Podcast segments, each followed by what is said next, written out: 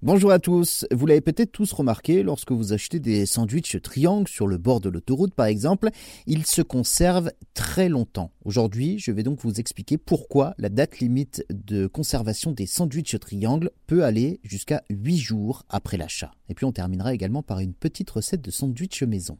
Alors justement, ces euh, sandwichs triangles, c'est simplement deux tranches de pain de mie, une tranche de jambon, une tranche de fromage. Et si vous faites le même à la maison, eh bien, il aura une durée de vie de 48 heures tout au plus et il ne se gardera pas plus longtemps.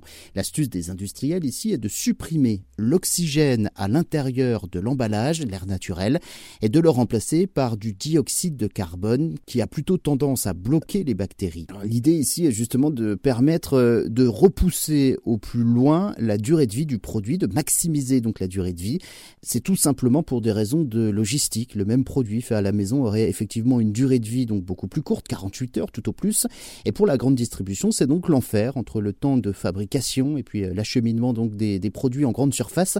Il faudrait d'ores et déjà jeter le sandwich à la poubelle.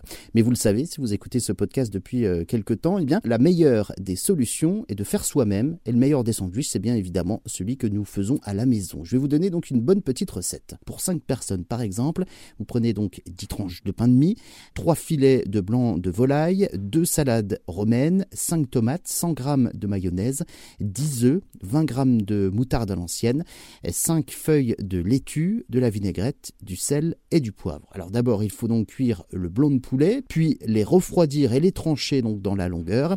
Vous faites une bonne petite mayonnaise, vous taillez en brunoise les œufs vous coupez les tomates en quatre, vous taillez la romaine en julienne et vous toastez donc le pain. Ensuite, vous mélangez la mayonnaise et la salade que vous mettez donc sur le pain de mie toasté, déposez le blanc de volaille, ajoutez le mélange de mayonnaise, de brunoise d'œufs et puis la moutarde à l'ancienne. Vous déposez également les tomates.